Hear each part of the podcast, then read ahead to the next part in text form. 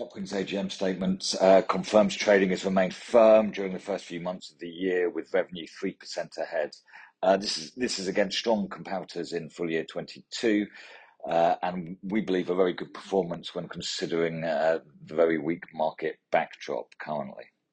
It also compares favorably to what we've heard from competitors and other building product companies. Um, Eurocell, for instance, were indicating that the revenue was was down 2% year-on-year. So a positive performance by Epwin is is is a very good performance.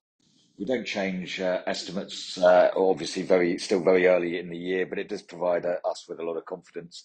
Um, you know, revenue growth of 3% compares to compared to our forecast, where we had just assumed 1% growth in full year 2023. Trading ahead on that basis. The operating environment uh, obviously remains exceptionally difficult, but with cost uh, input pressures uh, at least stabilizing, if not easing a little bit, this this should help profitability during the second half. And also weaker comps during the second half of full year 22 should also mean um, trading remains remains solid. So while there are still headwinds for the business, Um, we we remain confident that um that Epwin can achieve our full year 2023 uh, forecast. And on that basis, the shares look very cheap, trading on 7x earnings and offering a dividend yield of 7.3%.